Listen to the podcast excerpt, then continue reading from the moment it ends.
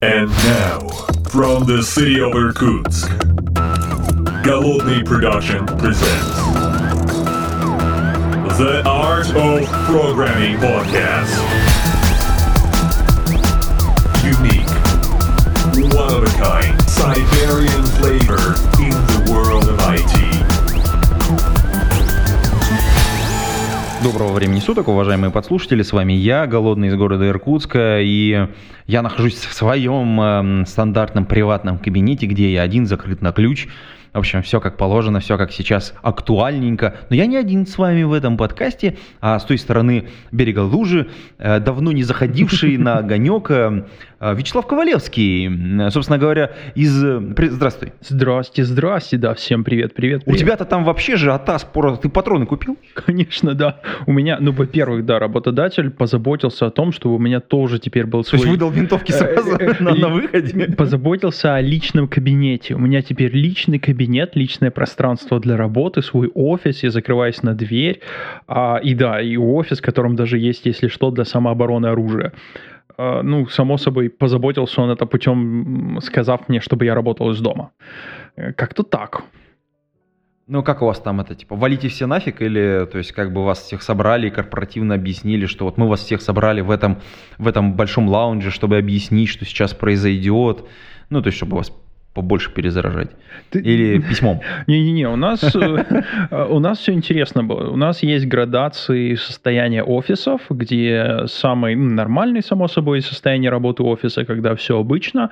А Следующий уровень — это по желанию работа из дома. В принципе, у нас можно работать из дома, но не приветствуется и постоянно работать из дома только по э, разрешению. Если ты хочешь full-time э, remote, ты можешь иногда работать из дома, это разрешается. А вот тут, соответственно, второй уровень – это разрешается полноценно, постоянно работать из дома по желанию. То есть ты можешь э, волон- проволонтерить и пойти работать из дома. Это второй уровень. Третий уровень – это рекомендовано работать из дома, когда начинают уже выключаться кафе, начинает, еще пока работают спортзалы, работают классы спортзалов, но, по-моему, завтра к ужину уже не подают, и рекомендуется работать из дома. И четвертый уровень, соответственно, необходимо работать из дома. И вот знаешь, у нас как в фильме ужасов было. Ты сидишь, сидишь, общаешься с коллегами, и в какой-то день ты приходишь на работу, бац, э, Европа пропала. Европа работает полностью ремоут. На следующий день, бац, э, восточная часть, Нью-Йорк пропал. Потом Питтсбург отвалился. И потом в какой-то момент все пропали, один ты в офисе. И в конечном итоге и тебя тоже. Все, с завтрашнего дня приходит письмо, и вы, господа, тоже, тоже будете работать из дома.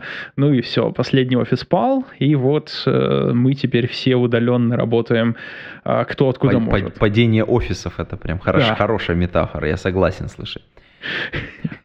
Слушай, а меня, кстати, вот э, реально интересует э, ситуация. У нас-то как бы в, ну, в России как-то с этим немножечко как-то получше, как мне кажется, психологическое состояние. Что у вас там происходит? Потому что для многих моих коллег это может э, быть, ну, таким как бы, ну как, нужны слова очевидца. Э, Что происходит э, внутри, как у вас там местные власти ведут? Ну, ты, понятно, что в разных штатах по-разному. Ты находишься в Калифорнии, соответственно, у вас э, что предпринимают местные власти, что делаете вы, как вообще там на улицу вообще выходить можно? А, Калифорния, нет, беру слова назад, конкретно Bay Area и Силиконовая долина – это первых в Штатах э, географическая локация, которая вела shel- shelter in place, что, в общем, означает э, м, форсирование граждан на то, чтобы они оставались дома и запрет на выход без э, крайней необходимости, с четким Ну, перечислением. Это что-то чуть- чуть-чуть, еще чуть-чуть и вообще все, типа, тупо сидите дома. То есть это буквально вот-вот-вот, ты это понимаю? Какой-то предпоследний уровень. Да, и причем э, э, отличается он последнего уровня только в том, что на последнем уровне тебе нужно разрешение. А в предпоследнем уровне, на котором вы, ты должен руководствоваться своим, своим представлением о необходимости, и тебе не надо превентивно запрашивать э, разрешение.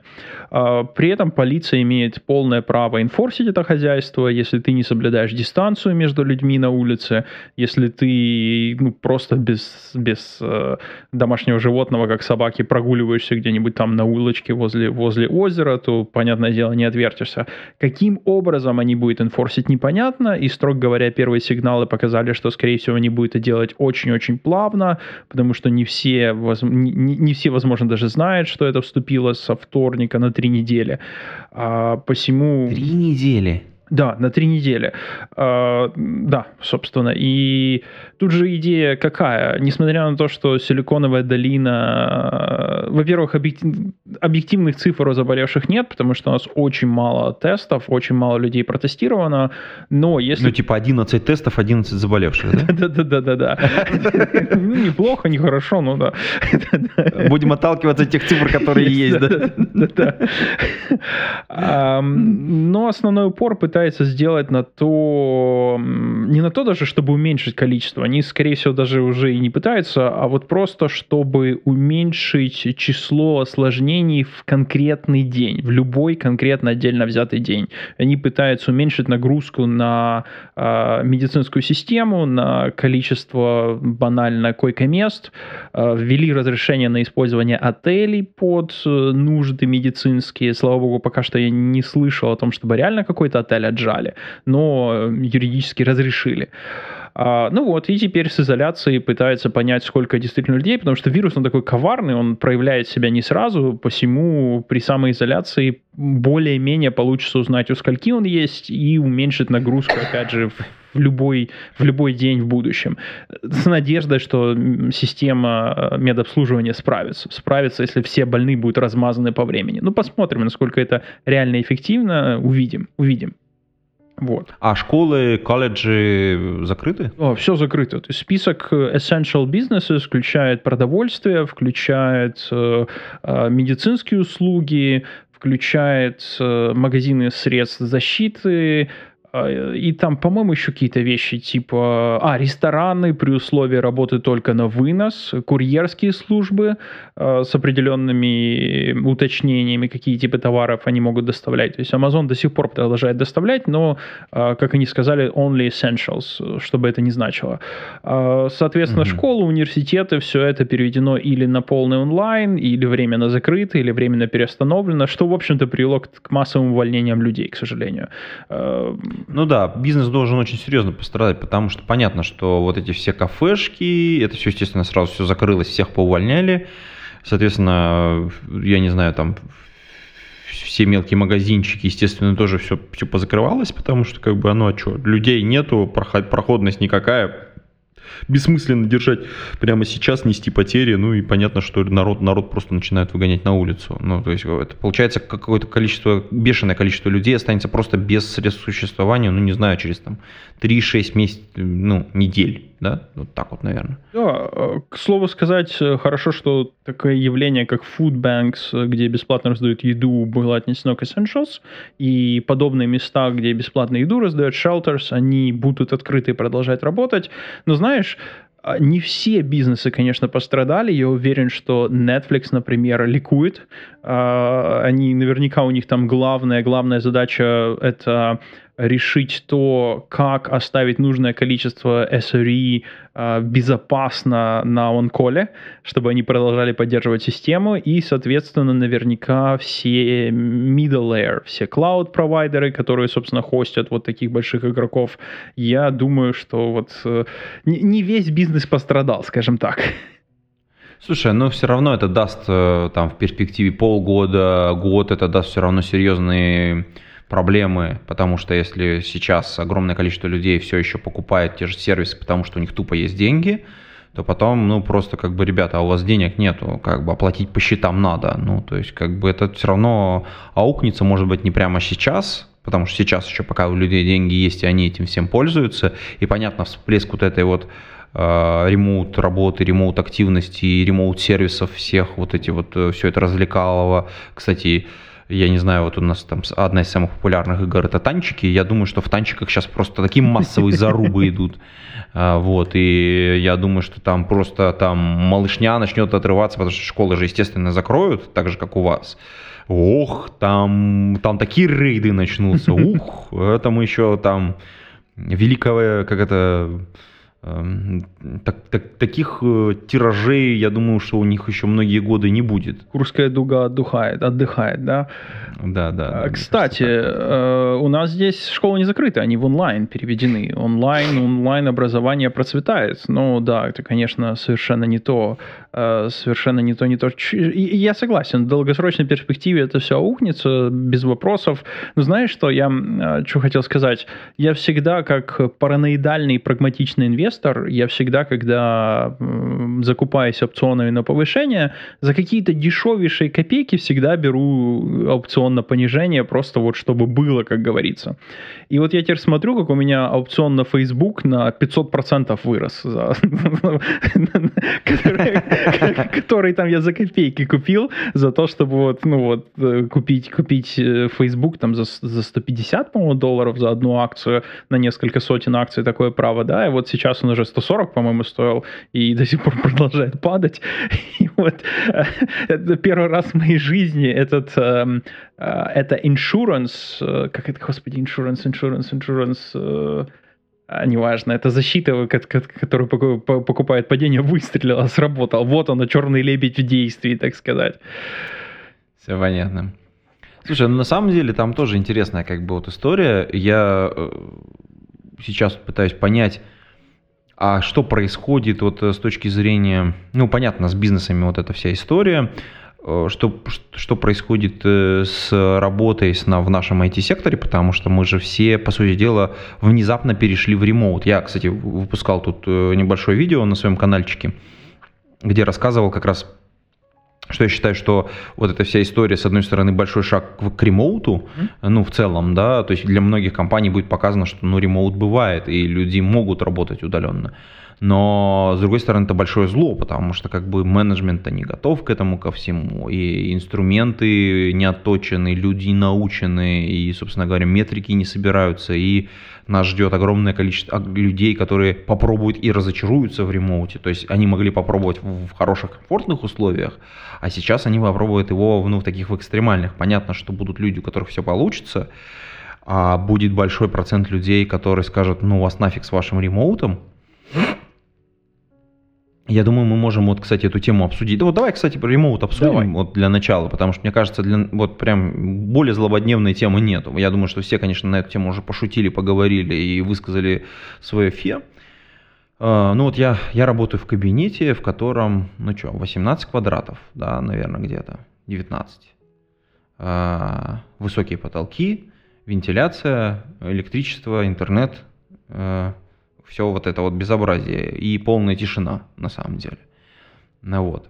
И ты ремоут. И да, и я, по сути дела, ремоут. Ну так все, а... это потому что ты привилегированный э, человек с э, овердостатком, который э, получает больше благ, чем вообще нужно, и только поэтому ты можешь. У тебя вокруг там должно быть, э, должно быть куча Попахивает народа. Берни Сандерсом.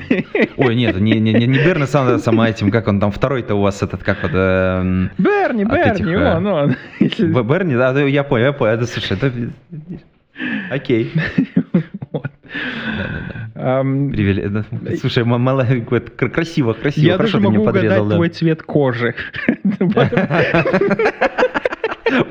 По твоему рассказу. Хорошо, да. Хорошо, хорошо, да, да, да. Я белый, как это, эм, э, как это, лесбиянец, да, вот, вот чтобы вот как запутать. Uh, не, ну на, на самом деле, если, если шутки в сторону, то я так понял, что у тебя вроде и правда все хорошо. Кабинет есть. Не, на самом деле, как бы здесь надо и вторая есть сторона, потому что я работаю это все-таки в публичном месте, я работаю в институции, то есть mm-hmm. мне до него надо дойти. А, а вот э, дома у меня ребенок маленький, которому 5 лет, и по большому счету э, там, понятно, да, что маленького пятилетнего ребенка где-то закрыть э, в квартире невозможно, потому что, ну, это же как бы нереально. Папа дома, э, как это, что это он со мной не играет? Когда всегда играл, потому что это же поведение, которое, оно же воспитывается, оно же не сразу появляется. И я думаю, что сейчас огромное количество людей столкнулись с такой ситуацией, что они дома, угу. дети дома, и как бы это проблема, потому что люди не научены, что, ну да, если папа работает, то папа работает, если мама работает, то мама работает.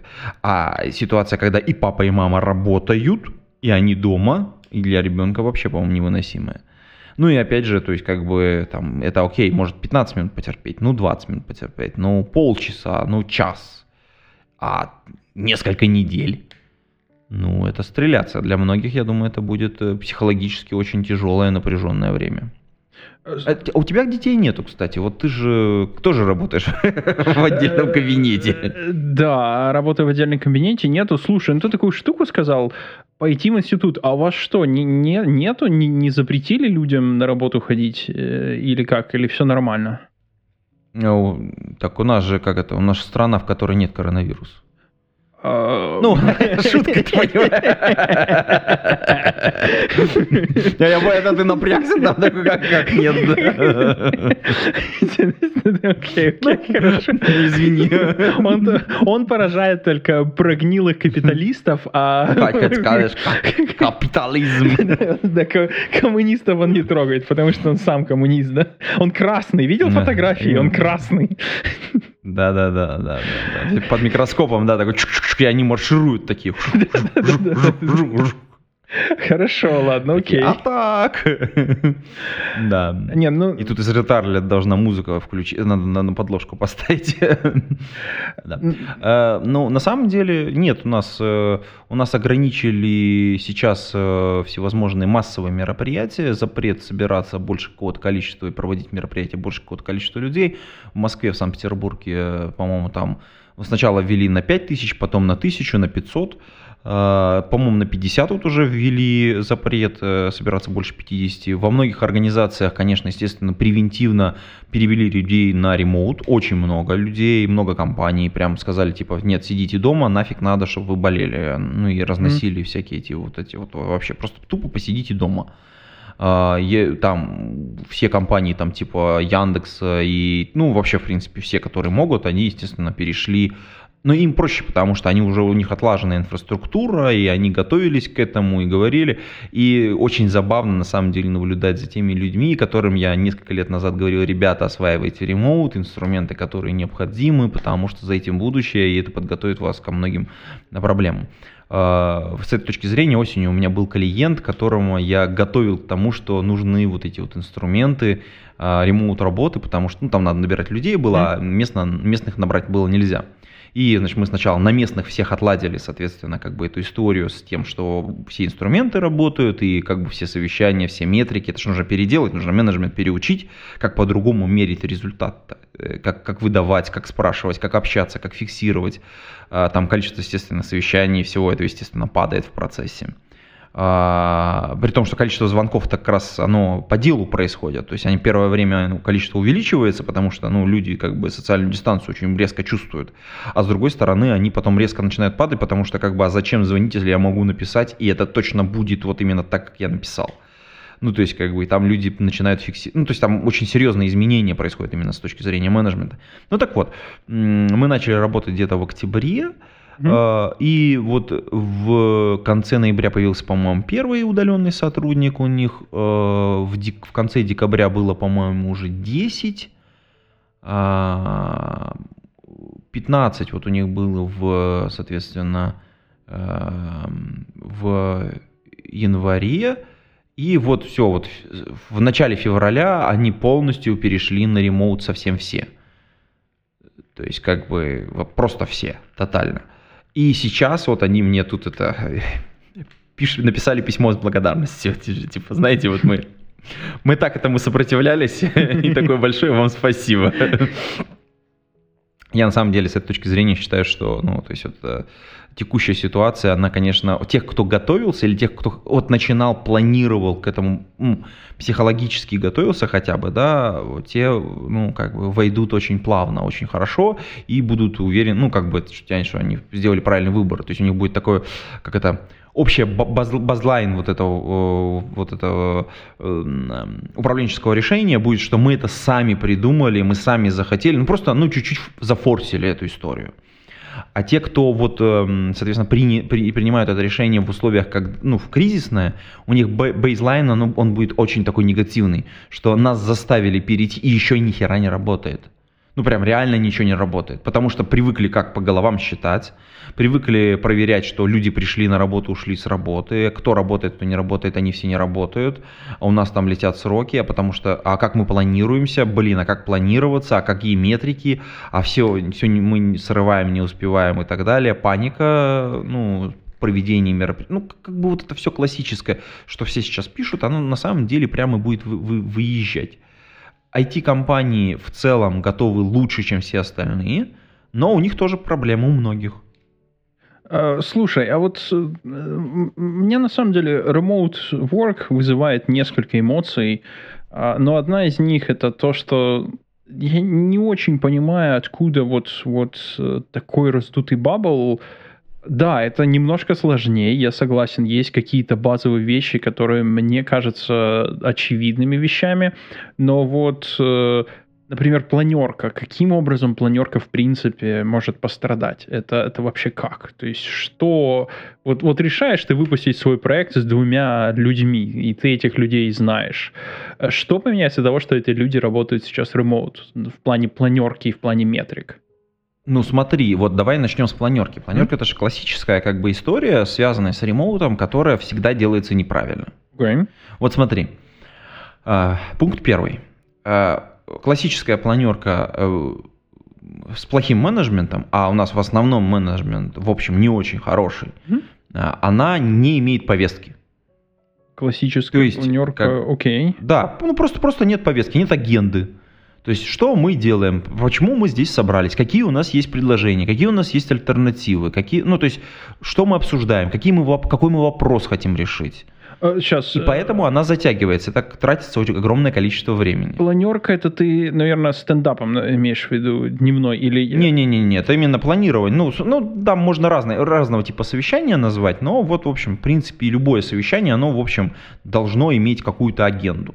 То есть ты, окей, а, я, о, ты, а, окей, окей, я просто не представлял, не представлял, что, оказывается, есть компании, в которых есть планирование, куда люди приходят без агенды и сидят за столом ее вот, вот, да, да, огромное количество, ты не представляешь. Э, э, э, у тебя нет, ты, ты работаешь в нормальных IT-компаниях, в которых, ну, это ненормально. Ну, то есть, в смысле, то, что я сейчас сказал, это в голове не укладывается. Вот у тебя реакция такая.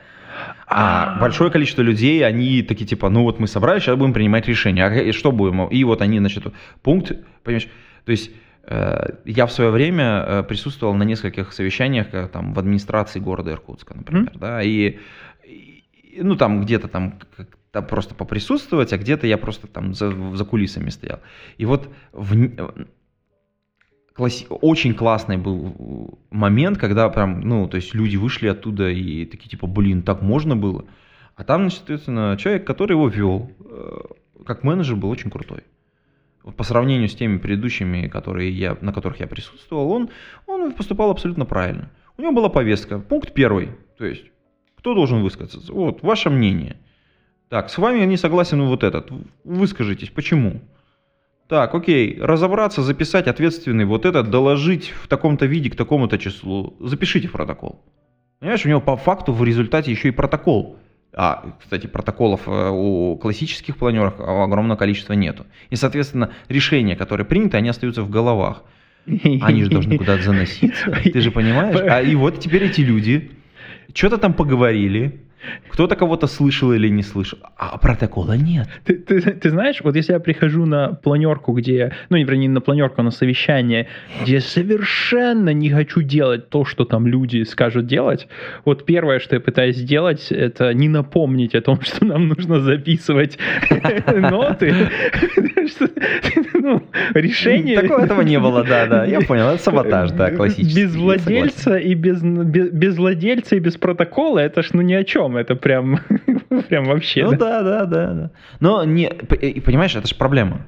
Ну реально это проблема. А, потому что люди просто не умеют в эту... Это, это, это не связано с remote вообще. Мгм, Это, в мгм. принципе, просто регулярный менеджмент. А люди не умеют этого делать, и отсюда тоже проблема. Потому что как только мы вот локальную ситуацию растаскиваем в remote, это просто, ну, это типа какой-то double, удваивается эта проблема. Да. Я не слышал, не помню, не знаю, не было такого. Вот все. Все, что мы получим. Никто ничего делать не будет. Теперь смотри, это все еще отягощается тем, что, например, а, у большого количества людей нет нормальных микрофонов. Ну, то есть, в смысле, э, нормальные закрытые наушники, нормальная гарнитура. Дома должен быть нормальный интернет. Должен, должна быть э, какая-то нормальная связь. Вот мы с тобой сейчас общаемся по Zoom, например, да? Мгм. А э, некоторые, вот они там, как они проводят? По скайпу, групповой звонок, бизнес-колл. Ну, это ж надо купить, э, как бы, ну, Zoom, правда, тоже надо купить, ну ладно. А, Там, по-моему, до 30 минут бесплатно. А, Но в любом случае, да, то есть, как бы, э, ребята, это, это должно быть у каждого, это должно быть настроено. А еще же должна быть система, куда вы все записываете, например, там какая-нибудь жира, не жира, неважно, да? Я тут, кстати, проводил исследование по поводу джира, ну ладно, мы потом как-нибудь к этому вернемся в одном из следующих подкастов. Но вот смотри, мы провели совещание с тобой, Мгм. и, допустим, у нас у всех есть нормальные наушники. Мгм. И, допустим, у нас есть нормальный интернет. И, допустим, у нас была повестка, Мгм. и, и мы сделали протокол. Этот протокол не должен висеть в воздухе в Google Доке или еще где-то, хотя Google Док это уже неплохой вариант, потому что одновременно можно туда писать и, в общем, с этого. Его надо превратить в задачи.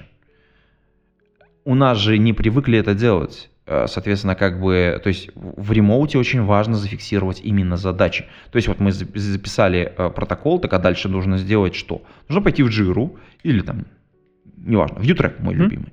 Вот, и все, и создать там задачи. Вот и ответственного, и время, и дедлайны, да, соответственно. Вот у тебя там задача. И вот только в тот момент, когда мы задачи все создали, Мгм. да, совещание считается успешным, на мой взгляд. То есть у нас была подготовка, мы пришли на агенду готовые, все, мы все друг друга слышали и разговаривали, Мгм. мы высказали свое мнение по проблемным вопросам именно. Мы уложились в 30 минут, ну там 40 минут, да, потому что мы только с проблемные вопросы обсуждали. Мы не позиции обсуждали, а именно вот эти вот краевые какие-то моменты. Мы записали протокол, мы этот протокол превратили в список задач. Этот список задач повешали на конкретных людей с дедлайнами, все как положено. И вот тогда у нас успешное совещание. У кого есть такая дисциплина? А любой регулярный менеджмент это дисциплина. И, соответственно, ну о чем получаем? Да ничего не получаем. Господи. А, Ты знаешь, э, вот я полностью со всеми пунктами с тобой соглашусь, и также соглашусь с твоей же позицией, что это не сильно remote. Это вот, э, знаешь, Это, если- это классический менеджмент, да. Да, это менеджмент, э, то есть из того, что ты сказал по поводу ремонта, тулзы, классический менеджмент, и действительно есть еще аспект менеджмента, который вот должен поменяться в ремоуте. Вот эта вот вещь, которую ты сейчас говоришь, это вот действительно просто менеджмент. Он должен быть, судя по всему, я так понял, что некоторым конторам легче закрыться, чем перейти в ремоут. Ну, ну, у вас уже там позакрылись, понимаешь? Извини, не могу, не, удержался, да. Но ну вот смотри, мы это только один аспект рассмотрели, да, а дальше же, эм, смотри, у нас команда вроде как как-то общается, да. Мгм. Э, Например, я очень люблю делать историю про, ну, там, про историю. Мы, мы кстати, обсуждали, по-моему, в подкасте эту тему про м, фокусирование раб- на работе, да, и, соответственно, вот э, историю с м, Помодоро, например, да, когда у нас вся, вся контора синхронизирована, что вот мы там 45 минут работаем, а с 45 минут там, до нуля мы можем задавать вопросы, активно общаться, коммуницировать, и вот именно в этот промежуток времени, если ты что-то там задал, спросил, то тебе ответят. Мгм. То есть ты как бы нужно привыкнуть, что ты не мгновенно получаешь ответ, а, соответственно, как бы вот именно в это время. То есть это тоже как бы, это тоже дисциплина, в первую очередь, но и с другой стороны это некоторые тулы, которые чуть-чуть тебе помогают. Тоже вот э, история с помодоро, история с чатом, где у тебя, соответственно, запинены вопросики, на которые люди регулярно приходят отвечать. Да, Мгм. и приходит отвечать именно в конкретное время, и ты, у- и ты узнаешь, что вот это там через я сейчас написал вопрос, но приду в 45 минут, и мне там начнут отвечать. И я тоже приду отвечать на вопросы, которые у меня возникнут. И у тебя нет соблазна сразу, ну, то есть ты бьешь себя по рукам, если ты пишешь вопрос и видишь, что вопрос к тебе, что ты ответишь на этот вопрос только тогда, когда вот будет твое время. А, фишка в чем? А, я тут читал, кстати, совершенно замечательную книгу по психологии, она так называется «Психология и космос». Я, я думаю, что я в ближайшее время выпущу. Подожди, я возьму ее в руки, Давай, давай. недалеко, лежит, недалеко лежит, прямо она у меня тут. А, Я тебе, чтобы ты понимал, да, авторы Юрий Гагарин Ух, ух, ух. и В. Лебедев. Один из них это первый космонавт, как ты понимаешь, да, а второй это космический психолог, то есть психолог, который занимался подготовкой космонавтов. Рукопись этой книги, вот которая вот э, та, которая пошла в печать, Мгм. на ней расписался Гагарин в последний за день до своей смерти. Ух. То есть вот, да, и книжка, книжка прям вот, э, она издана тиражом, чтобы ты понимал, она в 68 году была издана, она издана тиражом 65 тысяч экземпляров. Окей, окей. То есть это как бы, ну, такой нормальный тираж. Мгм. Э, При том, что эта книга, в общем, она такая э, на стыке научпопа и, ну, такого, то есть просветительской, ну, немножечко, так сказать, погружения в психологию проблемы вот именно космонавтов. Тут немножечко футурологии есть, но в целом она как она, знаешь, она в некотором смысле, это история про ремоут. Вот ты понимаешь? То есть это, там же человек находится, в общем, ну, в каком-то ограниченном пространстве. Он там работает. Мгм. Он должен работать там эффективно. Люди исследовали этот вопрос, как это все устроено, эм, э, как, как, как вообще читать книги в космосе, а вообще, что там будет с людьми, если они будут там долго находиться вот в, в этой депривационной со- состоянии в некотором. А, то есть э, там прям очень интересно. То есть вопросы физиологические и, э, кстати, слово сэндвич в книге 68 года советской есть э, на 18 странице, если вот так вот, если э, чисто. Это я затравочку делаю, потому что у меня тут э, подкаст «Вкусные книги», соответственно, 100, 100 выпусков было, вот, и вот это вот будет следующая книжка, можно будет подписаться, я вот думаю, что на следующей неделе я выпущу тоже подкаст. Ну или когда у нас выйдет этот подкаст, соответственно, на той же неделе я подгоню, так сказать, чтобы, так сказать, вы- выложить. Э, Очень много вот физических таких вещей, связанных именно с психологическими аспектами того, как человек фокусируется на работе. Мгм. Сколько времени нужно для того, чтобы на самом деле настроиться на работу? Чтобы ты понимал, 25 минут надо. Настроиться на работу? А, эм, окей, окей. Погрузиться. Погрузиться в контекст, э, в- войти вот в это некоторое состояние вот этого потока. Это же не, не из болты взято. То есть это люди поставили реальные эксперименты на людях, которые, ну, выше среднего. Мгм. То есть 45 минут это тоже не из балды взято. То есть это человек, который там специалист, он там минут 20 погружается, 25. Ну, 25, видимо, это с запасом взято все-таки. То есть, допустим, минут 15 человек погружается в проблему, вот он включился, вот он работает, и вот до 45 минут он там эффективно работает. А потом, ну, вот это условно 30 минут эффективной работы, потом надо отдохнуть, переключиться. И вот у тебя 45 минут прошло, и тебе надо 15 минут отдохнуть. Знаешь, это тоже как бы вот эти вот, эти вот аспекты, они все не, не из э, какого-то места взяты. В этой же книге, кстати, есть интересная э, цифра, которая как бы э, очень часто мелькает, но я не знал, откуда она взята. А книга я 68 года про космос. Очень точно измерено, сколько человеку нужно воды. Два с половиной литра надо. Ну, там разные параметры тоже подобраны, там тоже оговорочные на это дело есть. Но вот как бы вот я в первый, нашел первый, один, ну, для меня первый источник, по крайней мере, где впервые вот эта вот публично цифра озвучена, по крайней мере, на русском языке. Возможно, где-то есть еще, но и есть ссылка на более точные исследования, можно пойти посмотреть. Видимо, так сказать, там тоже есть медицинские исследования, как действительно это мерили, потому что в космосе ты понимаешь, да, замкнутая банка, и тебе, если недостаточно воды, ты плохо себя чувствуешь, если ее много, то, соответственно, у тебя там техника барахлит. То есть нужно точно было вымерить, сколько нужно этой воды, как, как она должна там рециркулировать, ну, то есть тоже не просто так. Мгм. Вот. И вот мы сейчас оказались вот в таких маленьких, в маленьких своих космических кораблях. Ну, единственное, что у нас, да, мы можем открыть окно, и у нас там будет свежий воздух, и мы можем действительно как бы достаточно просто связаться с другими людьми, и у нас тоже будет очень хорошая история. У нас сейчас интернет есть. Кстати, у многих людей он плохой. Э, мы говорили тут за кадром про плохую последнюю милю в да. Соединенных Штатах.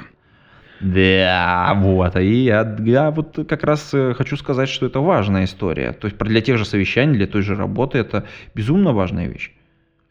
Um, да, кстати, э, кстати, кстати, кстати, насчет э, последней мили. Ну, извини, у тебя еще какие типсы-то есть? Потому что да, очень много, всяко, много всяких разных.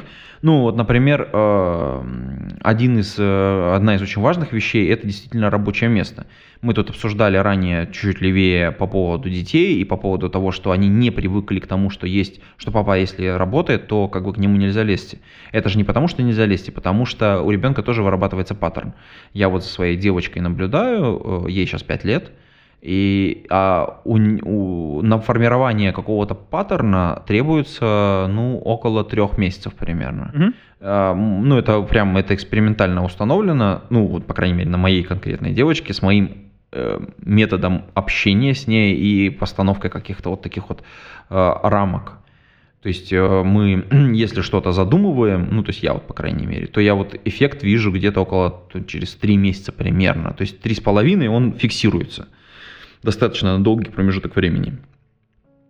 Например, я, кстати, поделюсь с тобой, если ты не слушал подкасты «Вкусные книги» последнее время. Там, соответственно, я своей дочери рассказываю сказки, ну, сочиняю их. А где-то вот как раз э, это, вот, это был финалочка по проведению этого эксперимента. Через три с половиной месяца, три месяца, она начала тоже рассказывать сказки. Класс. То есть в смысле рассказывать, в смысле сочинять. То есть mm-hmm. у нее там сложно с героями, с сюжетами, пока она все подворовывает, э, понятно, она подражает, но у нее уже работает процесс. Она там пытается придумывать сюжет, это интересно, она там компилирует свой социальный опыт, то есть она очень заразилась яркими персонажами, это вот такая интересная штука. Но, то есть, как бы и вот эта привычка, она вырабатывается не быстро. С этой точки зрения нужно действительно сейчас очень сложное время, потому что нужно быстро перестроиться, начать работать, а дети не готовы, потому что нет привычки. И по-хорошему, если бы мы в нормальной ситуации были, нужно было бы создать уголок рабочее место – в котором прививать к ребенку ощущение, что если папа работает или мама работает, кто-то находится в этом уголке, его нельзя ни в коем случае трогать. Вот вообще ни под каким предлогом. То все может гореть, но вот все. Там кто-то работает. Э, кстати... И там через 3-4 месяца все, ребенок будет понимать, что да, там все работают. А, а сейчас, сейчас будет, конечно, огромная проблема у тех людей. Ну, то есть это вот я был один из советов, организовать рабочее место, и, только, и там только работать, там ничего другого делать нельзя. Mm-hmm. То есть вот, вот, вот очень важная история. Это то же самое происходит с английским языком. Если мы хотим учить английский язык, то нам нужно, ну, например, да, с ребенком в каком-то помещении говорить только на английском языке. Или какой-то конкретный человек должен только всегда на английском языке говорить. Или, если мы не имеем такой возможности, то мы должны, например, одеваться в специальную одежду для того, чтобы создавать вот это ощущение, что сейчас будет английский язык. Понимаешь, зачем это делается? То есть для того, чтобы э, мозг перестроился. Он такой типа, ага, а сейчас будет английский, окей. Вот. И с рабочим местом та же самая история. Да, я вот ну, э, хотел сказать, что этот из, эм, из моих личных э, хаков, вот те, те, которые специально, специально направлены на remote work, пожалуй, вот этот самый-самый первый, это создание некоторой привычки, которая привязана к месту, э, которая хорошо понятна вашим близким, которые с, ваши, с вами живут, э, что вот если эта дверь закрыта, если вы сидите в этом месте, если вы сказали, что на определенный момент вы ходите, все должны понимать, что вас действительно нельзя нельзя прерывать. При этом все должны понимать, э, что вы будете прерываться. Обычно можете поставить себе паузы, когда вы будете выходить из вашей берлоги, попить чай, попить, попить воды, пообщаться с людьми, которые живут с вами, с вами под одной крышей. И мне, если честно, очень помогает дополнительные средства, в частности, такие как белый шум. Причем я вот тут недавно для себя открыл такую штуку, как Brain FM, Uh, кажется, Brain FM. Я, ну, да, Brain FM. Это... Ну, ты брось ссылочку, мы добавим шоу-ноты, конечно. Uh, это обалденная штука, которая сделана некой группой исследователей, которые опубликовали несколько white paperов на эту тему, которая, собственно, создает правильный, правильный white noise. Uh, мне субъективно очень сильно он... Мне, у меня субъективное ощущение, что он намного более эффективен, чем просто рандомный white noise, который я включал раньше на типа YouTube, два часа, два часа шум дождя. А... Слушай, ну угу. вот э, я, да, я, кстати, пользуюсь вот как раз вот этой историей с дождем, когда очень часто, когда читаю. А когда работаю, я включаю такой джаз, такой, ну, знаешь, смуз джаз какой-нибудь такой, который вот там без, э, без голоса, условно говоря, когда только одно, одно музицирование идет. И оно тоже неплохо заходит, но, видимо, потому что я привык и просто как бы получаю от этого, ну, как для меня это такой паттерн, для что ты сейчас работаешь. Скорее просто потому, что я привык. Но еще раз мы вернемся к тому, что люди сейчас окажутся в ситуации, что они не успеют эти привычки выработать. И их родные не успеют эти привычки выработать, и будет плохо, больно. Будет, будет прям больно. Из э, лайфхаков, которые как бы не лайфхаки, конечно, а просто обычная как бы история, это история с переработками, от которой надо, конечно, застраховаться каким-то образом. А, это история про то, что нужно начинать в какое-то определенное время начинать работать и заканчивать в какое-то определенное время работать. А, потому что один из антипаттернов это, что ты встал и все время работаешь потому что ты все время не успеваешь. А ты все время не успеваешь, потому что тебя отвлекают, а, ты думаешь, что ты работаешь неэффективно, а, соответственно, ты прерываешься на какие-то домашние дела и прочее всякое, и, соответственно, ты не трекаешь свое время, которое ты по-настоящему погружен в работу. Вот это вот считаю антипаттерном большим, и, соответственно, паттерном начинать в какое-то время, вести счет своему времени, настоящему, который ты потратил на работу, и, в общем, как-то фиксировать его. Не потому, что тебя кто-то в конторе заставил или попросил, а потому, что это твоя личная эффективность. Я сегодня отработал 6,5 а, часов, и мой мозг уже не работает. Все, прекращаю работать на сегодня. И у тебя не должно быть никаких угрызений психологического дискомфорта от того, что там еще какие-то незаконченные задачи, за которые надо отчитаться. Я сегодня уже все равно не могу работать, и я не буду этого делать. И не должно быть, э, ну, как бы такого... Знаешь, вот есть это, когда люди борются с весом, у них есть такая как бы вот, эм, как бы угрызение, что сегодня, блин, я вот на 100 грамм больше вешаю. Ну, то есть, вот, ну, блин, все, не жрать, не жрать. И он от каждой вот, он испытывает стресс от каждой съеденной калории дополнительной. И потом срывается, и, в общем, как бы вот как раз там депрессия начинается. А проблема же не в том, что ну, у тебя там водяной баланс немножко в одну, в другую сторону. Тебе нужно в динамике это смотреть, какой-то коридор создавать. Тут то же самое. То есть ты работаешь, ты фиксируешь время, и свою эффективность должен мерить именно в процессе. А, знаешь, вот по поводу сравнения, это мне хорошо напоминает Дорофеева несколько работ, книг, он там любит пример со спортзалом э, приводить. Когда ты только приходишь в спортзал, самое простое, что ты можешь себе сделать, это повредить своей же продуктивностью. Ты берешь как можно больше веса, и на утро ты все, ты умер, ты больше в спортзал никогда не пойдешь. Это вот самое худшее. Да, вот это то же самое. Да, согласен. Но здесь знаешь, какая проблема? А, проблема в том, что, да, когда ты пытаешься делать remote work, ты понимаешь, что вот это у тебя есть, тебе нужно вести четкие рамки, а теперь, когда ты менеджешь, тебе нужно навязать подобную культуру э, людей, которых ты суппортишь. И вот это уже довольно-таки трудно. Я пытался найти разные схемы, как внедрить некоторые привычки. Первое, что начало помогать, это ну, есть другая вещь, которую нужно делать, это overcommunicate, много информации доводить, но в контексте overcommunicate я заметил, что очень помогает то, что я говорю, что я так делаю. Вот я прихожу в 9 утра, говорю, всем, всем привет. 6 часов стукну, говорю, все, я пошел. Меня, меня нет, я, я все, работу выключил. Если нужно меня найти, вот, вот средство, как до меня дойти, я прям в чате грубом это пишу. И вот люди видят, что, ну вот да, я так делаю. И медленно начинают делать. Опять же, медленно, не так быстро, как я бы им хотел объяснить вот, вот конкретно этот паттерн, потому что уже вижу начинающиеся проблемы, и вот из-за того, что увидел начинающие проблемы, попробовал находить, и вот первое, что начал работать. А если у тебя какие-то тоже вот схемы, как вот это, конкретно этот пункт, э, довести тем, кого ты суппортишь? Э, смотри, тут как бы э, два момента. Во-первых, я хочу сказать, что ты поступаешь так, потому что это, ну, мягко говоря, в твоей культуре.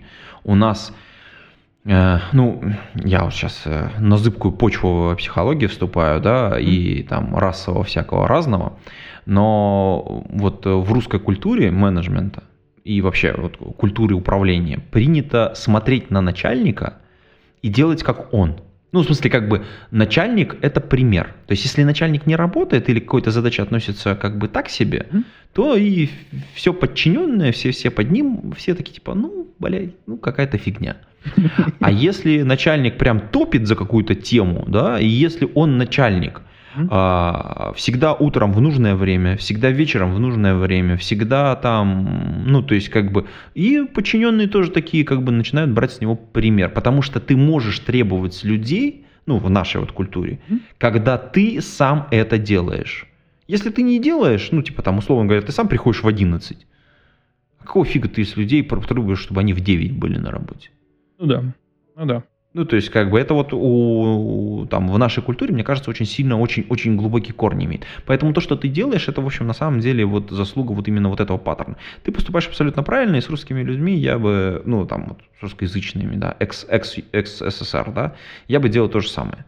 То есть это хороший пример, э, типа в чатике поставить, что... Ну, кстати, многие саппортеры чатиков, они, кстати, так и делают. Они придумывают специальный статус, который отмечает, что человек пришел на работу или там специальной иконочкой подсвечивает. Это можно сделать, чтобы у тебя там она автоматом в Slack, например, выставлялась, или в Mattermost, кто пользуется Mattermost, чтобы автоматом ты входишь, например, или там в помещение ты входишь, она автоматически в чатах выставлялась, или ты, ну и, соответственно, выходишь, она там, типа, ушел в офисе, из, не в офисе, то есть, mm-hmm. соответственно, это вот как бы такой пример визуаль, визуального подкрепления. Ты сначала, ну, а так как мы все в ремоуте находимся, мы заходим в чатик, о, человека на работе, типа, э, типа, человек ремоут, но, типа, недоступен, или человек на совещании, ну, типа, как бы бессмысленно беспокоить. Ну, то есть, вот это хороший пример, это визуализация именно твоего статуса. Это, это, это очень круто, это визуальное подкрепление. Люди визуалы в основном, а в ремоут визуальная культура очень, очень сильно подскочит.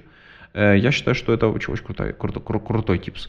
Вот. Эм, Еще что работает именно, вот именно на, на формировании вот этой привычки, эм, ну, это, к сожалению, это разговоры один на один, в которых ты можешь э, как, как бы рассказать, что, как бы, как ты ведешь свой дневник, да, вот э, я днев, как, за дневники топлю, да, то есть как mm-hmm. бы я вообще люблю записывать всякие такие вещи.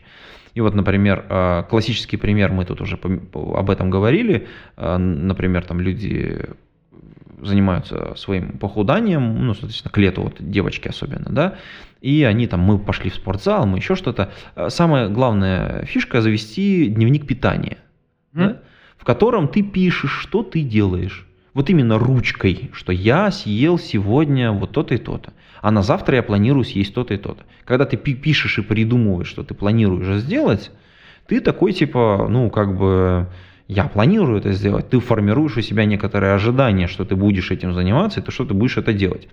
А, с этой точки зрения а, планирование утренний стендап, когда он э, не просто голосом сделан, а каждый еще написал это, э, это тоже подкрепляет эту историю. Можно вот именно через, через это сделать. То есть, чтобы люди писали в, ну, во время вот этого утреннего синкапа, именно в качестве протокола, что они планируют делать, с какими проблемами они столкнулись, ну, те самые классические вопросы, э, на которые они отвечают, и это становится частью их протокола. Причем я для себя э, просто пишу план на день. Ну, то есть, что я планирую делать. Вот я утром прихожу на работу, у меня уже есть план питания, что я буду есть. У меня есть там отдельная графа «факт» по питанию. А ниже у меня начинается план на рабочий день что я хочу сделать, какие у меня есть э, истории. А самое важное в конце, я еще очень важную вещь делаю, я э, в конце своего дневника, в конце вот этого дня рабочего, я обязательно оставляю место для каких-то эмоций, которые я испытал, или на каких-то вау-штуках, которые произошли, именно положительных. Потому mm-hmm. что одна из э, проблем, э, связанных с потерей именно производительности, она связана с тем, что ты э, у тебя все резко поменялось, и ты считаешь, что все плохо. И это, ну, как бы объективно тебе в какой-то момент станет очень тяжело. Ну, и опять же, мы про детей говорили, и смена обстановки, и, ну, много вот таких вещей. Так вот, очень важно в каждый рабочий день замечать э, какие-то такие вещи. И вот сегодня я уже в свою вот эту, вот, в эту графу уже кое-что записал, потому что у нас, э, мы сейчас записываемся, у меня тут что, 11.40 э, утра, ну, mm-hmm. утро у нас, да, э, в 9 часов утра у нас э, шел огромный классный снег, э, огромный именно в смысле вот в Иркутске такими хлопьями прямо вот, и я пил утренний кофе, открыл окна проветрить э, кабинет и смотрел на вот эти вот залетающие вот эти хлопья, которые, ну, это просто кайфушка. То есть вот это вкусный кофе, который я заварил. Значит, соответственно, э, ты стоишь, это все летит, э, ну, панорамное окно, ну, то есть как бы тут ты получаешь просто и ну, нужно понимать, что нужно насладиться этим моментом. А потом, когда ты после того, как насладился, еще и записал это, и потом, когда ты подводишь итоги дня, такой, да, действительно, сегодня был хороший день, Uh-huh. А, да. Или там я сегодня там сделал какую-то штуку, и она заработала у меня там с первого раза. То есть ты подкрепление такое, что ты сегодня поработал хорошо, оно заряжает себя какой-то вот такой вот позитивной штукой. Когда нужно вот э, поддержать себя эмоционально, это очень классный такой типс, он позволяет тоже, в общем, настроиться на рабочий лад. Что типа вот у меня здесь получается, у меня работа, у меня такие-то вот результаты, они все классные. Да, понятно, что э, как это говно случается, э, shit happens, и много будет проблем, но вот, вот такие вот вещи, они позволяют, помогут психологически именно перебороть вот эти первые несколько недель работы удаленно. Кстати, э, опять же, в копилку вот этого конкретного аспекта, когда у вас э, команда, которая начинает работать удаленно, то действительно им, э, им необходима будет помощь во всех этих аспектах, ваш гайд, и есть общий совет, который мы уже здесь озвучили, общайтесь больше, чем надо, overcommunicate, ну вот из, опять же, еще одной конкретики, нашел очень полезным ставить кофе-брейки неформальные кофе-брейки, где мы созваниваемся, просто потрещать, опционально, туда кто хочет приходит с утра, кто не хочет не приходит. Мы садимся, потрещали Ой, крутой, за крутой жизнь. типс, слушай. А, настолько помогает, потому что вот там люди начинают обмениваться. Первый раз было странно, никто не воспринимал VC как что-то не для работы, прям все сидели тихо. Ну, я пошел за, за, за свой глок топить, шутки, и, как-то разрядилась обстановка сразу же. Пошли другие. А разрядилась обстановка тоже хорошая шутка, да, не согласен. Молодец, молодец, да. Я смотрю, у вас там напряжометр-то зашкаливает, да. Да, слушай. Э, ну, со второго раза пошло так понемножку, и, и да, люди поняли, что это опционально. Первый раз пришли все, вот митинг прям помечен опционально, все пришли с утра, встали, знаешь, как надо веселиться, поставили задачу повеселиться. Все нормально, повеселились. Э, танцуют все, да, типа, ну, понятно. А, по второму разу... Это хороший типс, прям, слушай, реально, вот я прям надо записать себе, потому что прям это вот э, такая прикольная прикольная техника. Э, мне пришлось увеличить частоту one-on-one, но сделать их более короче. Это намного стало полезней, э, чаще, но короче. Ну, прямо сейчас, в самом начале, это очень важно, да, я согласен. А, что еще такое пытаюсь вспомнить, было ли из... Ну, понятное дело, говорить, э, говорить намного... Все, все говорить, потому что... А, ну да, и, конечно же, а, я заметил, что намного более критичным становится понимание людей в команде, ожидание от них в прям более короткие промежутки времени. А, все любые неточности постановки задач, которые были, вылазят в три раза, в три раза сильнее и дают о себе знать, потому что он, прям видишь, как люди э, менее охотно пингают в чате друг друга и спрашивают, а что это значит, а что то значит. И более склонны, особенно если люди стесняются, как можно дольше прокрастинировать какую-то задачу вместо того, чтобы пойти к коллеге и прям спросить. Вот. Э, ну, это вот как раз тот самый момент, э, который, кстати, очень серьезно ударит по эффективности очень многих решений менеджерских, потому что э, мы как раз окажемся в ситуации, что нужно делать постановку задачей, а этого, ну как бы, ну как, вот мы же, мы же, мы же вам сказали голосом, да, можно еще пять раз подойти уточнить, ну то есть как бы, а теперь нет, нельзя. И не надо звонить, надо написать. А после того, как написать, надо понять, что с той стороны человек тоже понял. А люди не привыкли, и вот это вот тоже будет психологически очень серьезный как бы аспект, который как бы повлияет на эффективность. Я думаю, что вот сейчас прям эффективные и неэффективные менеджеры, они прям такие вот, прям разделятся очень по кучкам. Да, и в этом плане, кстати, мне всегда приятно было работать с бывшими офицерами, а потому что вот эти люди всегда, они, они, может быть, задачу не точно опишут, но они точно скажут один аспект, по которому проверят.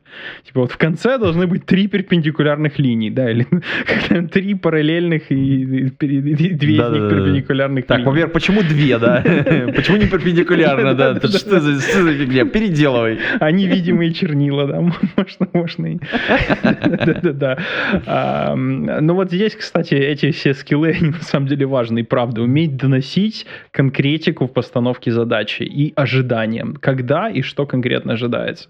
Это прям очень важно. Единственная проблема здесь э, это не всегда ты сам понимаешь, насколько задача сложна, и нужно делать э, frequent чекапы. Нужно постоянно делать чекапы с человеком, чтобы не получилось так, что он воспринимает, э, что эта задача э, высокого приоритета и начинает овертаймить. в таком случае ты сам выступаешь тем, кто заставляет человека человек овертайм. Форсит, форсит эту историю, да. да. Слушай, ну я вот здесь вот добавлю еще одну очень важную вещь, э, которая, на мой взгляд, э, хороший типс именно для удаленной работы. Ну, в принципе, это как к менеджменту имеет. История про то, что э, таски надо делать эм, быстро. Ну, в смысле, таски должны быть небольшие. То есть каждая таска должна быть небольшая. Ну, то есть она должна влазить в один помидор или в два помидора. Ну, то есть там вот какое-то такое количество должно быть.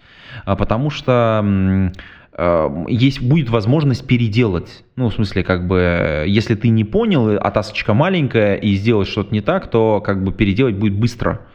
Ну, в смысле, как бы у тебя вот это вот дельта, нахождение, как это, принятие, при, принятие решений по переделке, оно случится очень быстро. Угу. Ты не, не успеешь так много запоганить, а так как итераций и интеракций будет достаточно много за счет именно того, что вот эти задачки все маленькие, а, повысится качество понимания. Ну, в смысле, человек начнет тренироваться, доносить мысль и понимать, и задавать вопросы ограниченные. Но это случится, как бы, когда вот этих интеракций будет много. Э, соответственно, мой совет тоже такой. Вот маленькие задачки и много интеракций. Кстати, знаешь, я тут хочу уточнить, потому что я с тобой согласен насчет маленьких задачек, но тут же тоже, опять же, две вещи. Это работает для себя, а теперь вопрос на команду. Я могу тебе рассказать, куда тебе синер пошлет, если ты будешь ему задачки размером с помодора ставить. Постоянно причем. А... а так не тебе надо ставить, это пусть он сам поставит. Да, да, да, да, да. То есть вот... То есть, это же важ, важ, важный момент. Чувак, вот большая задача, ты ее как-то э, разобьешь, давай разбей. А, как бы и мы начнем двигаться. Там какой-то овердрафт он напишет, да, там, например, да, спецификацию, опишку напишет, да, мы ее поревьюем отдельно. Ну, то есть, как бы, ну, почему бы нет? И вот он сам для себя, он сам для себя определил эти задачи, он сам для себя их сделал. И на каждой маленькой задачке мы потом чекнулись, что да, мы понимаем друг друга правильно и двигаемся в правильном направлении. Мне кажется, это нормально. Да, я с тобой согласен. И вот как вариант enforcement вот конкретно этого аспекта, чтобы люди в команде э, делали, я нашел ин- ин- внутреннюю тулзу, но я уверен, что есть и внешняя тулза. У нас есть внутренняя тулза, которая представляет Scrum Board, где э, у тебя в истории могут быть маленькие тасочки. Ты можешь делать истории э, с э, проблемкой, потом у тебя есть маленькие тасочки, они могут ходить по, э, по доске в, из входящих в in-progress сделанные, и в результате мы ввели на время ремоута простое правило, что каждый синкап стендапа тебя должна быть как минимум одна задача, минимум, лучше больше, которые продвинулись.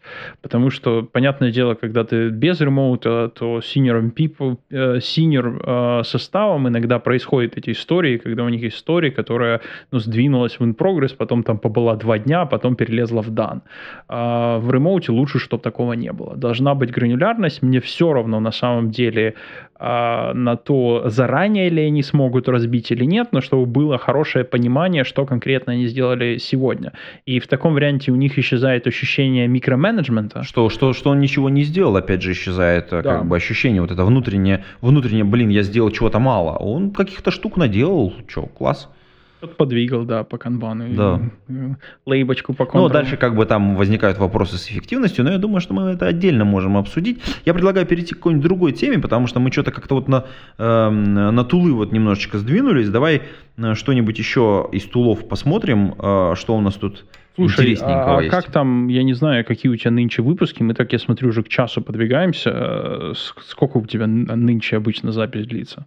Ну, 30-40 минут, но мы с тобой давно не слышались, мы, мы, так сказать, можем долго, я понимаю. Давай, у нас такой э, хоро хороший выпуск, э, давай... Э, ламповый. Ламповый, да, old school, да, для тех, кто давно отвык от э, такого э, общения. Скажем Кстати, так, знаешь, мы виделись с тобой где-то приблизительно два микрофона тому назад. Хорошо, слушай. Отлично, отлично, да, да, да, шутка между нами, подкастерами, да. Хорошо, хорошо, да, я Слушай, вот про тулы вот интересно. Ну, с одной стороны, понятно, что у нас есть э, какой-то набор тулов, про который сейчас там все эти списки выкладывают. Пользуйтесь зумом. Кстати, да, зум хорош. Вот, мы его тоже очень любим. А, ну и понятно, что в любом инструменте есть какая-то практика, которая, она, соответственно, в этом инструменте заключена, как правильно что-то делать. И вот мы сейчас э, а, акцентировали внимание, что да, подкаст уже подобрался к часу, а мы еще, как сказать, не покрыли многие аспекты. Мы тут ремоут поставим на паузу, потому что мы к нему обязательно еще вернемся уже там с некоторыми другими историями, по, например, не самыми приятными, как некоторые товарищи бессовестно пиарятся на нем, а потом мы будем обсуждать обязательно э, людей, которые будут говорить, что ремоут это неэффективно. Ну ладно. Э, понятно, что есть наши любимые инструменты, в которых тоже, э, соответственно, практика накапливается, и вот мы сейчас наблюдаем э, всевозможные истории вокруг, связанные с э, GitHub, ну, там же Microsoft, так сказать, это занес угу. денег. И тут э, случилась э, покупка, что они там в очередной раз присоединили к этому GitHub-то? NPM. А, исто... NPM. NPM, да, NPM, да, он туда тоже так как, как бы вливается. Ты заметь, это какой-то стратегические покупки у них совершаются. Они скупают вот эти вот сторы, э, соответственно, NPM, Git, что там еще осталось-то, господи, чего можно, чего, чего можно взять? Maven можно бы купить. Ну, а как ты его выкупишь? Я не знаю. Я думал, NPM нельзя, но купили, что типа купите Nokia, да? О, не, Maven я не про фреймворк, я про центральный storage. Эм, а, ну, да. я понял, которые. Да. Слушай, ну вот в любом случае, то есть как бы вот э, там какое-то шевеление происходит. Э, может быть, э, мы, мы, насколько это хорошо, сложно пока оценить наверное, у них там побольше денег будет и как-то постабильнее они будут работать. Э, но, с другой стороны, как-то страшно, когда все оказывается в руках одной компании. А, ну да, да, могут закрыть, могут поломать. Я, я, честно говоря, э, уже подозревал, что весь мир двигается в ту сторону, где open source в том виде, котором существовал, долго не проживет, потому что ближе и ближе все начинают задавать вопросы, э, а где деньги? Где, собственно, деньги? И очень много проектов ответ на это не имеет, и мне кажется, было понятно, что понемножку весь этот, вся эта движуха по чуть-чуть поделится. Поделится или останется open source с несколькими большими компаниями, э, которые чуть ли не единственные контрибьюторы. Ну, мы все знаем, есть много open source проектов, которые де-факто, э, точнее, де-юру open source, де-факто там одна компания или две компании контрибьютят, и как бы все. И больше там никого нету. А, вот мне кажется, что и дальше мы будем видеть движуху в эту сторону, а, потому что все больше и больше бизнеса сталкиваются с вопросом. Мы используем тулзу A, эта тулза A открытая. Если мы связываем с ней свой бизнес, то нам нужно или иметь возможность повлиять на эту тулзу хоть как-нибудь, э, ну или что ж греха таить, давайте ее заинтегрируем, вот бизнес-интеграцию проведем и, и, и починим ее себе. И я думаю, честно говоря, что в следующий год-два, если бы не коронавирус, эта движуха продолжалась бы. Покупки, мержи, э, всякие подноготные и тому подобное. Это печально, но... Ну, это печально, потому что на самом деле мы, э, вот э, когда вот эта история вокруг э, Китая начала развиваться, торговых войн, я думаю, что они ощутили очень неприятный аспект, связанный с тем, что есть ряд продуктов, которые, на которые, ну, системные, на которые, которые они покупают, mm-hmm. которые им резко становятся недоступны из-за санкций ну, вот из этой торговой войны, которая, по сути, была развязана, да. Потом mm. все вроде как урегулировалось, но все равно, как бы, там, напряжометр у них, я думаю, там, как бы, э, прям существенно повлияло на диаметр, так сказать, некоторых отверстий. Потому что, как бы, представь у тебя, ну, то есть, например, ну, не знаю, мы там вообще самый простой пример приведем, который не является связан с софтом, а связан напрямую с железом. Например, там мы разработчикам там, даем возможность выбрать MacBook, например, да, на работе. Mm-hmm. А вдруг в страну перестают их поставлять. Ну все, нет макбуков. А теперь это, ладно, макбуки, окей, мы тут что-то как-то придумаем с этим совсем, да, как жить. А, операционная система Windows, ну окей, у нас есть Linux, и он вроде как open source. Он, он вроде как open source, ты прикинь, какая история. А у нас есть там, например, а, что-нибудь, вокруг которого чего-нибудь у нас закручен бизнес, и который, ну там, может быть, например, там системы, системы, например, сборки какого-нибудь софта, да, который у, ускоряет процесс нашей разработки, или у нас там ну, просто улучшает как бы систему. Ну, там, не знаю, вот, кстати, давно я, кстати, не звал Баруха, а вот надо позвать его. Э, например, э, взяли, например, и там компания JFrog запретили поставлять, например, продукты там, в какой-нибудь Китай. Mm-hmm. Или там в Европу, или там в Россию, да? Представляешь, какое количество компаний окажется в ситуации, что ой, а, а у нас артефакторы-то ой, угу. а, а что делать? А у нас уже весь производственный процесс, мы благодаря этому эффективнее работаем, Какие потери мы несем просто за счет того, что из, из нас, из-под нас выдернули этот кирпич? Ну, то есть, ну, неприятно же, ептить. А, ну да. А, кстати, э, то есть это ты к чему? Что вот эта движуха с покупками... Это к тому, что эта движуха с покупками, она на самом деле очень опасная. Когда mm-hmm. есть много альтернативных вариантов, которые там, ну, условно говоря, есть стандарт, есть бесплатный, есть платный, и бесплатный вполне себе всеми поддерживается на, ну, на, на приемлемом вполне уровне, и мы быстро можем соскочить, ну, not? Ну, в принципе, да? То есть, как бы есть выбор всегда. А когда у тебя нет выбора, это ты становишься заложником. Это очень плохо. Э, знаешь, как это... Э, вот если ты посмотришь на рынок десятилетней давности, то ты увидишь, что большие игроки э, а Microsoft, Google, вот, вот такие большие игроки, они жили на маленьких технологических островках.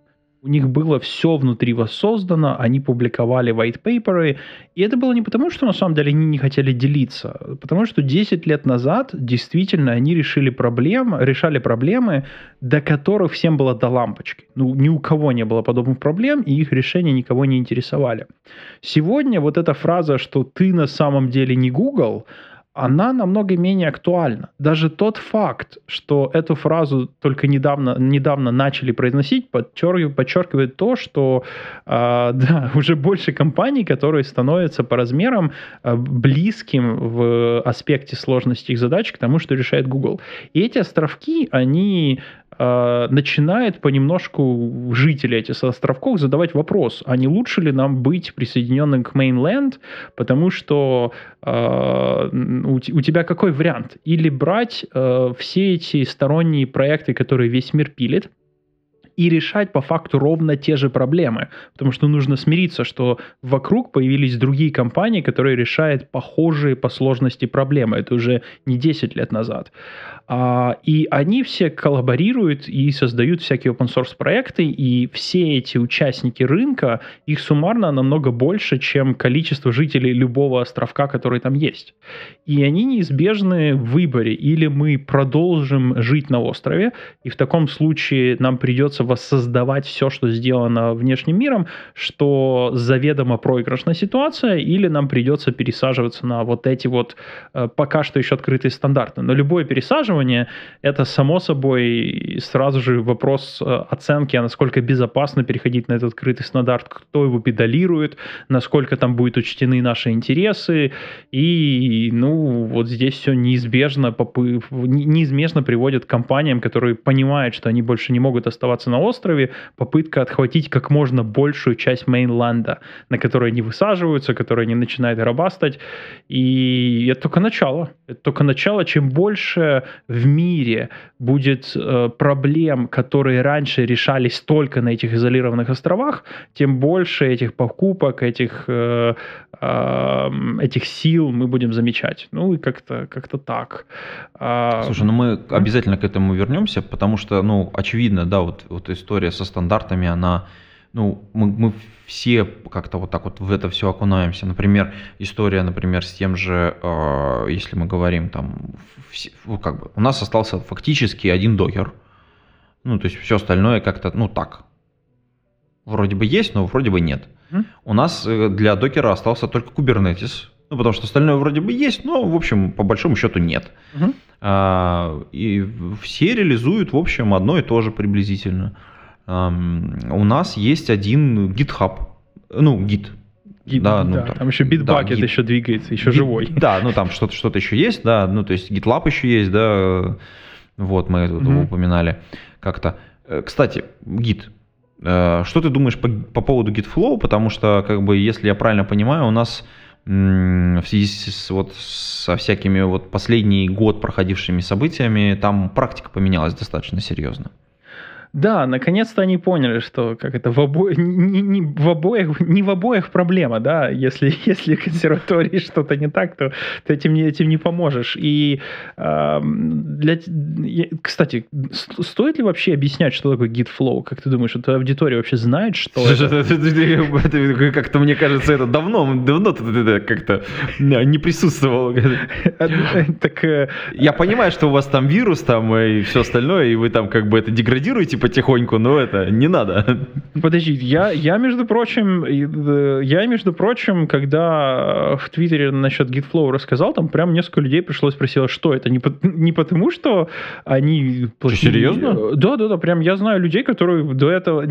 Они, давай скажем так, пришли в разработку после того, как это уже перестало быть мейнстримом, и как бы... А если они еще стартовали с компанией, у которых своя система контроля версий внутри, ну, типа О-о-о. вот Facebook, Google, э, частично Microsoft, где, в принципе, им сказано, вот как у нас это делается, то они, в общем-то, и не знали, как это делается в мире, и посему, да. Ну ладно, да, окей, согласен, да. Есть, есть кейсы, когда, опять же, э, гид это такая распределенная история с э, некоторым, как бы, подходом к тому, что у тебя есть один проект, один репозиторий, а, соответственно, есть у нас уже достаточно мощная тема с э, монорепозиториями, когда у нас там, ну, как бы она по-разному развивается, и разные компании потихонечку туда едут. Эм, но как бы вот GitFlow все-таки, мне кажется, такая классика, э, что эм, все-таки некоторые хорошие практики там присутствуют, которые позволяют, мне кажется, неплохо работать. И здорово, что как бы она когда-то появилась, эта история, и очень много полезного сделала, мне кажется. А, ну да, в общем, если уж очень высокоуровнево, то идея в том, что вы делаете мастер-ветку, которая у вас всегда стабильна, и с мастера идет релиз, и девелопер-ветку девелопите в девелопменте, потом, когда происходит релиз, мержите все в мастер, создаете там бранчики, э, поскольку даже, даже вроде бы стабильно еще в мастере, вам придется допиливать а, бранчик релиза, там допиливаете и все выкатываете в релиз. Это очень высокоуровнево, но здесь сразу же видны проблемы. Я вот помню, что когда-то, до сих пор еще наверняка есть команды в AWS, которые живут с э, GitFlow, который я им когда-то настроил, так лет 7 назад. Я за это извиняюсь, если меня слушают. Но а, потому что вот... Если Изя хороший человек, то я извиняюсь. Я, я, ну, тогда почитал, вот люди так носят, и я думаю, так надену. Первое, что сразу же бросается в глаза, вот сразу же, CI-CD можно забыть. Ну, вот, если у вас есть полный CI-CD, каждый комит в продакшн через полное тестирование, то как бы development и master branch — это извращение, которое вообще не работает. А если вы его все-таки юзаете как запланировано, то все, CI-CD нету. Ну, оно вот концептуально его не может быть, потому что идея в том, что у вас dev максимум доползает до какого-то тестирования environment, а потом когда-то переползает мастер, и там идет э, само по себе deployment, deployment на production. Поэтому концептуально CI-CD несовместимо с э, вот этим вот аспектом, что вот первое бросалось в глаза, и ты такой хочешь когда-то прийти в CI-CD, смотришь на это и думаешь, да, а что мне с этим делать? ты его сделал. Слушай, ну это же на самом деле к вопросу о бранчевании и вопросу о тех фичах, объеме тех фич, которые ты пытаешься выпустить, потому что по большому счету у тебя же на принципе CI-CD может быть в рамках одного бренча, и тогда как бы, а что, какая разница? Просто у тебя там есть э, этап, когда тебе нужно это смержить мастер, и там действительно есть тестирование, как элемент тестирования. Просто у тебя как бы вот конкретно с, эм, с фичами вот такая история? А, с фичами, да, ну, э, фича будет использована в отдельном мастере э, без проблем, но у тебя нету э, у тебя нету каких-то срезов, до которых все ждут. То есть, понятное дело, у тебя может быть отдельная фича. При этом фича, она же сама по себе фичи могут разрабатываться с разной скоростью. У тебя может быть фича, которая влета в мастер, но она, например, закрыта каким-то экспериментом, ты ее понемножку начинаешь раскатывать и включать эксперимент везде, и вдруг ты увидел, что в этой фиче бага, ты э, эксперимент выключил, а, продолжаешь пилить фичи, другие фичи начинают продолжать выходить. У тебя нет вот этого концепта, что все, мы сейчас сделаем срез дева, вмержим его в мастер, вот все, что туда попало, выкатывается в следующий релиз. Такого больше нету. Вот если у тебя есть какая-то фича, а, Нет, да, это, это я с тобой согласен, согласен, да. Но тут интересный момент. Э, тут, мне кажется, надо понимать, что есть девелоперский процесс, да, именно процесс разработки, да, а есть процесс именно деплоймента. То есть это как бы две Эм, два отдельных процесса. Ну, то есть они очень сильно замиксованы, конечно, в некоторой части, но вот историю с экспериментами, историю с выкатыванием, историю с обкатокой фичи, с закатыванием, выкатыванием, там, включением, выключением через, через код, да, если мы это делаем именно через код, а не через какие-то управляющие другие механизмы, а, как это часто делается, кстати, то, ну, как бы, да, тебе просто нужно иметь возможность, как бы, ну, где-то отдельно, отдельную такую площадку, куда ты это все выливаешь. Так ты, ты правильно заметил, это немножко разные вещи, выкатывание и development, и Gitflow их совмещал. Это ж было, когда при GitFlow... Ну да, да, да, я согласен. Типа девелопер говорил, а в какой-то релиз пойдет, а вот у нас кат в пятницу, а в среду мы начнем релизовать, это будет в релизе номер 15. Такой, окей, вот в среду выйдет. То есть они... Это специальный enforce этого странного совмещения, который, как мне кажется, совершенно ненужный. Ну да, здесь, здесь я, я бы, да, согласен. Ну, он организационно можно было эту историю решить, просто, то есть, как бы мы там выкатывать могли по-другому, то есть именно выкатку саму сделать. А если ты делаешь полную выкатку каждого комита, то у тебя пропадает dev branch, его нету. Если ты делаешь мерч на каждый комит в dev бранче э, в мастер, потому что по, по идее ты же не можешь выкатывать не из мастера, ну и все, как бы и пропадает система. Э, то есть какие-то такие очень интересные вещи. Я, в общем, довел эту схему, знаешь, до чего? Он у меня была развертывание с дева на, на специальный тестовый environment, э, туда доходило только покрытое тестами, то есть, если ты запушил э, то, что не покрыто функциональными тестами, где, э, то оно даже не разворачивалось на деве, и тот комит, который разворачивался на деве, проходил все тесты, автоматом мержился в мастер, и потом пытались выкатывать это на припрод, и руками дотестивали и шли на прод. Ну, тоже такое, такое какое-то странное решение было, но это, это вершина того, что вот под конец, под конец заработало, до этого, конечно, было еще хуже. Вот классические э, раз в две недели релизы э, с классическим процессом, там книжечка была, ну, виртуальная, где вот все описано, что делать на каком степе. Ну, прям, э, блин, слушай, я психиатру платил, чтобы об этом забыть, и вот теперь, теперь Всего два микрофона, да, и опять оно все с тобой, да. Пошел запой, да. Хорошо, хорошо. Да. Ну, кстати, мы что, почему вспомнили эту всю историю с GitFlow? Потому что есть э, статья, которую можно почитать, что GitFlow мертв. Э, перестаньте рекомендовать э, GitFlow. Пожалуйста, пожалуйста, пожалуйста, перестаньте, да. Автор, по-моему, Джордж Стокер. Стокер. Но ну, надо заметить, что я не помню где, вот не в комментах эта статья, куда-то, то ли в Твиттере, то ли где-то к этой статье пришел автор GitFlow и сказал, ну да, все, все, как бы GitHub модель победила, э, совсем вот эти маленькие бранчики, вот, вот, ну все, ну да. То есть он тоже согласился со статьей, то есть статью написал не автор GitFlow, но автор GitFlow э, заапрувил, заапрувил point. Запрувил. Сказал, закапываем, закапываем медсестру, не надо, не трогайте ее. Все, да, я согласен. Окей, окей, хорошо. Ссылочку, кстати, приложим. Ну, слушай, э, нельзя, мне кажется, в наш подкаст прийти, э, раз, ты, раз уж ты пришел, и ничего не сказать про, соответственно, про Deep Learning, э, DeepMind и вот это все, потому что как бы как? Тут тебя же ждали, ты же не представляешь, тут прям, соответственно, э, патроны, кстати, патроны, да, присоединяйтесь к патронам, патроны этого под, подкаста, они там прямо вот... Хотелось бы услышать Вячеслава, все настойчивее, настойчивее, и вот, наконец ты здесь. Ждут от тебя практически, видишь чего-то интересненького?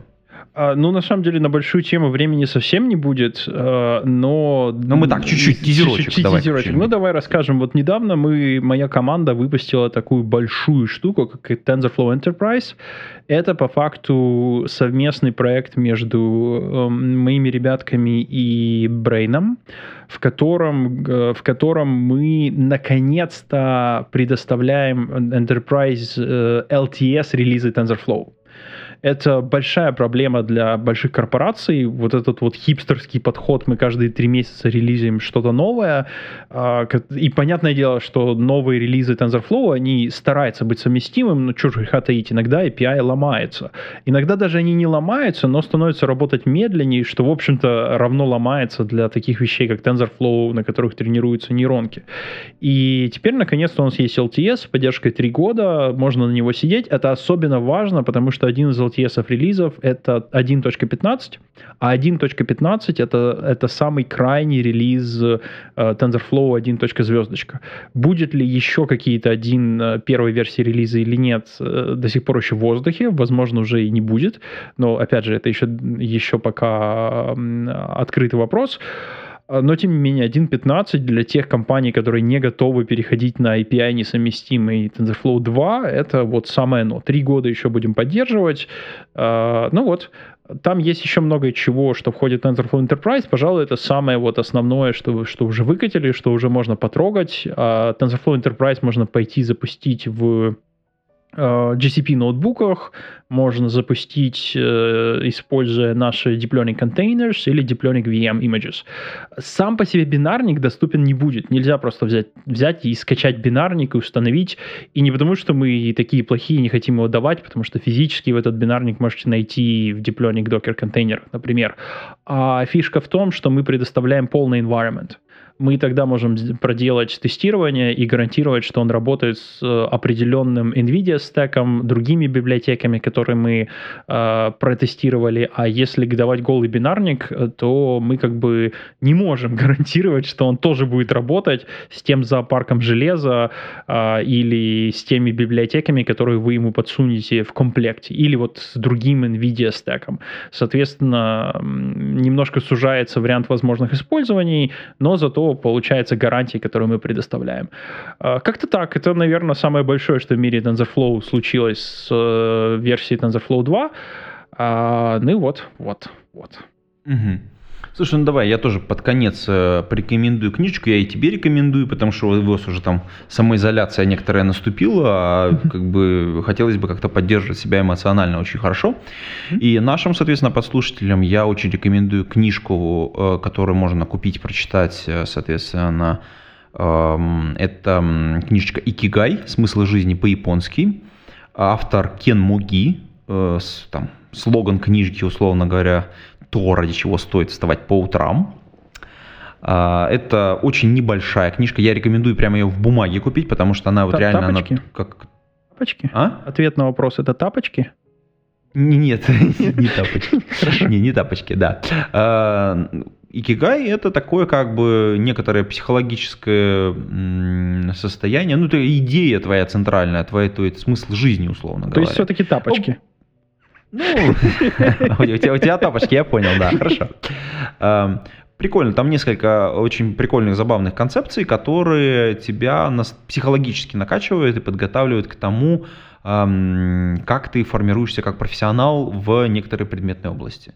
Вот именно с этой точки зрения книга очень хороша. Она тебя, ну так, очень ненавязчиво, потому что, ну, книга такая, как она так, очень, очень по-гуманитарному написано. Но она очень ненавязчиво тебя формирует некоторый такой психологический комплекс именно подготовки тебя к осознанному выбору цели, к которому ты идешь эм, и становишься профессионалом, условно говоря. Не потому, что тебе за это платят, а потому, что ты от этого кайфуешь и получаешь удовольствие.